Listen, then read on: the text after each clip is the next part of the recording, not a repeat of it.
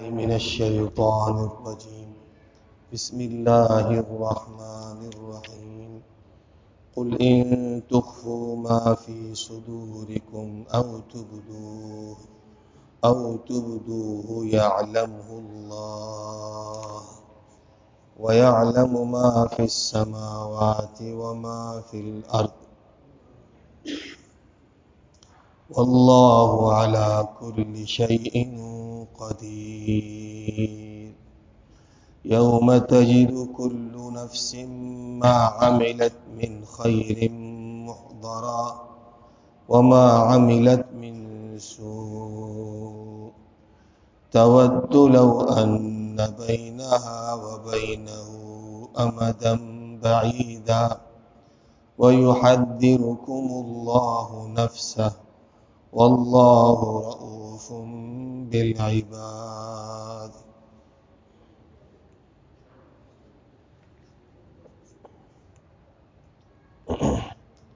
گزشتہ آیتوں میں اللہ رب العزت نے یہ بیان فرمایا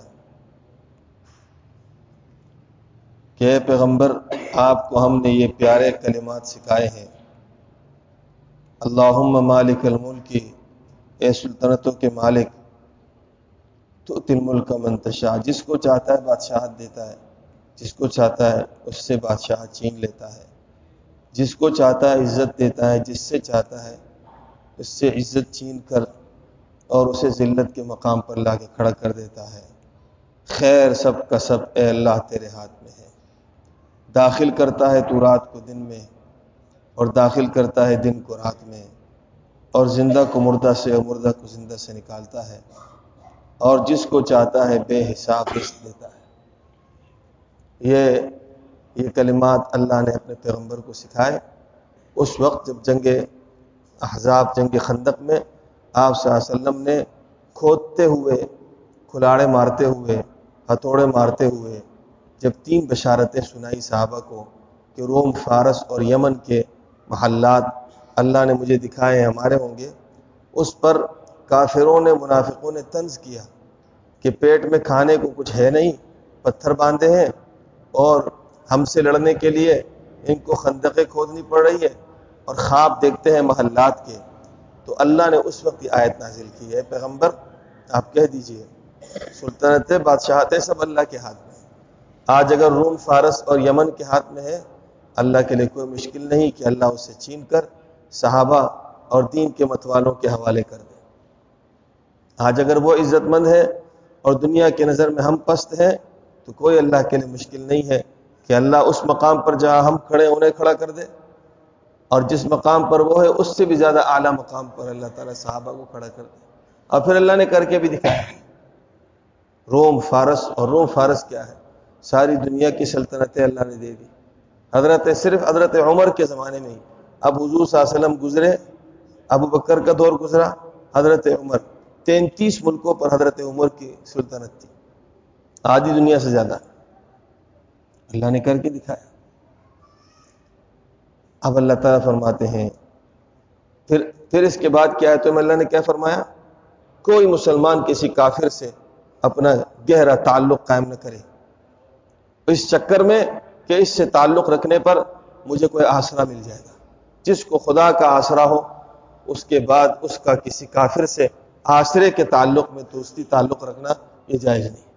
ہاں کاروبار، لین دین، محلے داری، آس پڑوس کے مدارات، آس پڑوس میں رہنے کی وجہ سے ایک دوسرے کے ساتھ اخلاق کے ساتھ ملنا جلنا، ایک دوسرے کی تیمارداری کرنا، حال احوال پوچھنا اور اخلاق سے پیش آنا تاکہ اسلام کی ترغیب ہو جائے، یہ اپنی جگہ پر ہے۔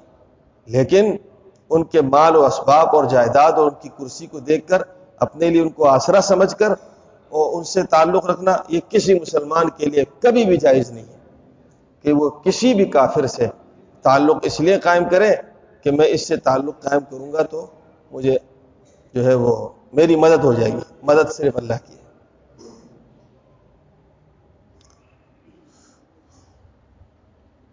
جیسے کہ میں نے اس ان آیتوں کے زمین میں بتایا تھا کہ ایک صحابی آئے تھے، عبادہ بن سامد اور انہوں نے کہا تھا کہ یا رسول اللہ، میرے سے پانچ سو یہود سے میری دوستی ہے، اگر آپ چاہیں تو وہ جنگ میں ہمارے ساتھ شریک ہو سکتے ہیں، ہماری طرف سے لڑیں گے۔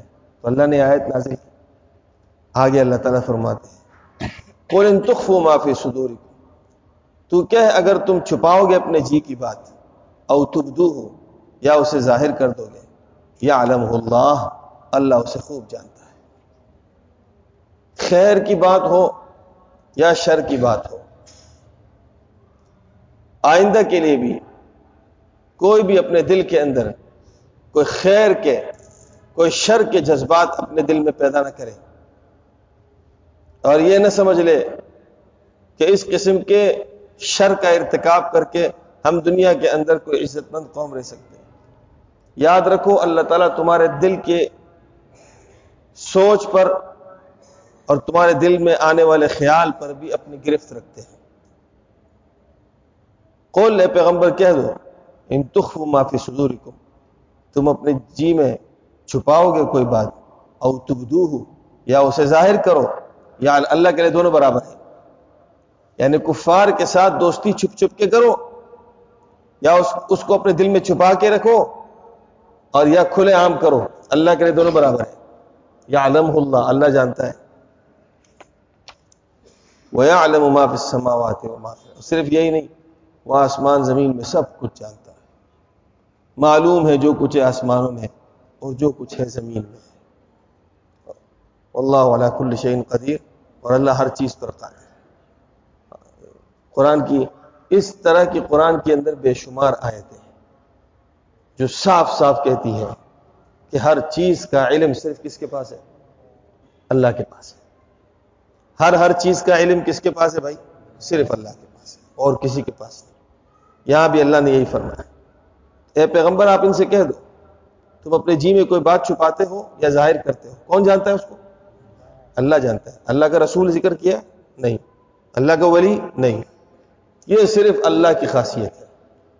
یہ صرف اللہ کی خاصیت ہے کہ دل کے اندر چھپی بات کو اور ہر ہر پرد پردوں کے پیچھے چھپی بات کو چاہے وہ لاکھ پردوں میں چھپی ہوئی ہو، اس کو جانتا ہے۔ چاہے وہ ابھی ہو گئی ہو یا ہونے والی ہو یا بعد میں سو سال کے بعد، ہزار سال کے بعد ہوگی، اس کو کون جانتا ہے؟ صرف اللہ جانتا ہے۔ یہ اللہ کی خاصیت ہے، یہ اللہ کی صفات میں سے ہے اور اللہ کے خاص امتیازی صفات ہے جو اللہ ہی کے ساتھ خاص ہے، اس میں اللہ کے ساتھ کوئی شریک نہیں ہے۔ عالم الغیب و شہادہ ہو الرحمن الرحیم۔ غیب کو، موجود کو، چھپے کو، سامنے کو، پیچھے کو، کھلے کو، ڈھکے کو، ظاہر کو، باطن کو، پوشیدہ کو آشکارا کو، سب کو ایک طرح سے جانتا ہے وہ کون ہے؟ وہ صرف اللہ ہے۔ اس لیے عقیدہ جو ہے نا وہ قرآن سے بنتا ہے۔ قرآن عقائد کی کتاب ہے۔ سب سے پہلے قرآن کا پہلا مضمون، قرآن کا پہلا ہدف اور قرآن کا پہلا ٹارگٹ وہ انسان کے عقیدے کو درست کرنا ہے۔ اور قرآن کی آیت آیت آپ کو جگہ جگہ پر بتائے گی کہ یہ اہل سنت والجماعت کا اور تمام صحابہ کا، صحابہ سے پہلے تمام انبیاء کا، آدم سے لے کر جب سے انسان، جب سے یہ دنیا بنی ہے، جب سے یہ عقیدہ ہے۔ کہ اللہ کی ذات میں بھی کوئی شریک نہیں ہے اور اللہ کے صفات میں بھی کوئی شریک نہیں ہے۔ اور اللہ کے صفات میں ایک صفت کیا ہے؟ عالم الغیب والشہادہ۔ کہ وہ غیب کو بھی جانتا ہے، آشکارا کو بھی جانتا ہے۔ اس کے لیے آشکارا بھی آشکارا، پوشیدہ بھی آشکارا۔ اس کے لیے چھپا بھی کھلا اور کھلا بھی کھلا۔ جس طرح کھلا کھلا ہے، اس کے لیے چھپا بھی اتنا ہی کھلا ہے۔ اور یہ کس کی صفت ہے؟ اللہ کی۔ اور یہ آپ کو ایک جگہ نہیں، آتے رہیں گے، میں آپ کو بتاتا رہوں گا۔ اے پیغمبر آپ کہہ دیجیے۔ اللہ تعالیٰ پیغمبر سے کہہ رہے ہیں آپ کہہ دیجیے ہم کو کہ جو کچھ تم دل میں چھپاتے ہو اس کو کون جانتا ہے؟ یہ نہیں کہا کہ پیغمبر تم کہو کہ تم بھی جانتے ہو۔ تم بھی جانتے ہو نہیں پیغمبر نہیں جانتے۔ کون جانتا ہے؟ یا اللہ۔ اس کو اللہ جانتا ہے۔ یہ قرآن کی آیت ہے۔ یہ کوئی اس کی کوئی یہ یہ, یہ کوئی میں مزید تشریح یا تفسیر نہیں کر رہا ہوں۔ صاف صاف قرآن کی آیت پڑھ رہا ہوں یا علم اللہ، اس کو اللہ جانتا ہے، صرف یہی نہیں۔ وہ یا علم اور اس کو معلوم ہے۔ معاف السماوات، جو کچھ آسمانوں میں وما فی الارض، جو کچھ زمین میں ساتوں آسمان اور اوپر تک جو کچھ ہے، ذرے ذرے سے واقف ہے۔ وہ ایک اللہ ہے۔ نیچے زمین اور زمین کی تہ تک اور نیچے تک لامتناہی سلسلہ، جتنا بھی نیچے ہے، سب کچھ کون جانتا ہے اس کے بارے میں؟ ذرے ذرے کے بارے میں۔ ایک اللہ جانتا ہے۔ اللہ کے سوا کوئی نہیں جانتا۔ واللہ علی کل شیء قدیر۔ اور اللہ ہی ہر چیز پر قادر ہے۔ جب وہ ہر چیز کا علم رکھتا ہے، تو قدرت بھی اسی کو ہے۔ اس کی قدرت میں ہے جبھی تو اس کے علم میں ہے۔ اس کی قدرت میں ہے جبھی تو اس کے علم میں ہے۔ آپ کا بیٹا آپ کی گرفت میں ہے، تو اس کے بارے میں آپ کو سب کچھ معلوم ہے۔ کہ نہیں ہے؟ آپ کا بیٹا اگر آپ کی گرفت میں ہے، تو وہ جہاں کہیں بھی ہے، جب تک آپ کی گرفت میں ہے، تو اس کے بارے میں آپ کو سب کچھ معلوم ہے۔ تو جب اللہ رب العزت کو ہر چیز کا علم ہے، معلوم ہوا اللہ کو ہر چیز پر مکمل گرفت ہے۔ ہر چیز اللہ رب العزت کی قبضہ قدرت میں ہے۔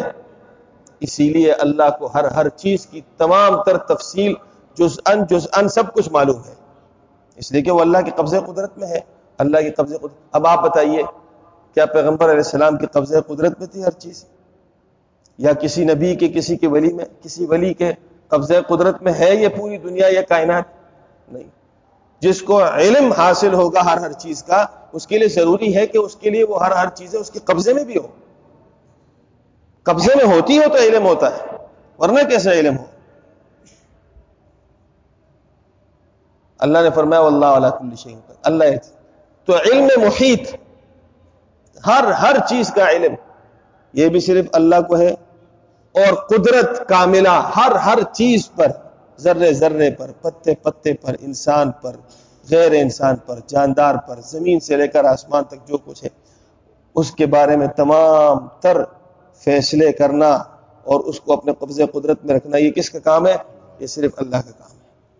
اللہ تعالیٰ ہم سب کو سمجھنے کی توفیق نصیب فرمائے۔ عمل کی توفیق نصیب فرمائے۔ بہرحال، اس آیت میں ہمارے لیے سبق ہے کہ کوئی خیر کی بات یا شر کی بات۔ اگر ہم دل میں رکھتے ہیں اور کسی برائی کا ارادہ ہم کرتے ہیں، تو چاہے لاکھ ہم کسی سے چھپا لیں، اللہ کی ذات سے نہیں چھپا سکتے۔ اللہ کی ذات سے ہم نہیں چھپا سکتے۔ اس لیے کوئی اس غلط فہمی نہ رہے کہ جی میں یہ کر لوں گا، کسی کو کیا پتہ چلے گا۔ بہت بڑی بیوقوفی کی بات ہے۔ کسی کو پتہ چلے یا نہ چلے، اس سے فرق بھی نہیں پڑتا۔ فرق تو اس کو، فرق تو یہ اس سے پڑتا ہے کہ جس نے حساب لینا ہے، اس کو پتہ چلتا ہے کہ نہیں۔ جس نے حساب لینا ہے، اس کو پتہ چلتا ہے یا نہیں سوچنے کی بات تو یہ۔ جس نے حساب ہی نہیں لینا ہے، اس کو اگر پتہ نہیں چلتا تو کون سے کمال کی بات ہے نہ چلے۔ ایک انسان ہے، میرے کسی جرم پر اس کو واقفیت نہیں ہے۔ تو اگر ہو بھی جائے تو میرا کیا بگاڑ لے گا؟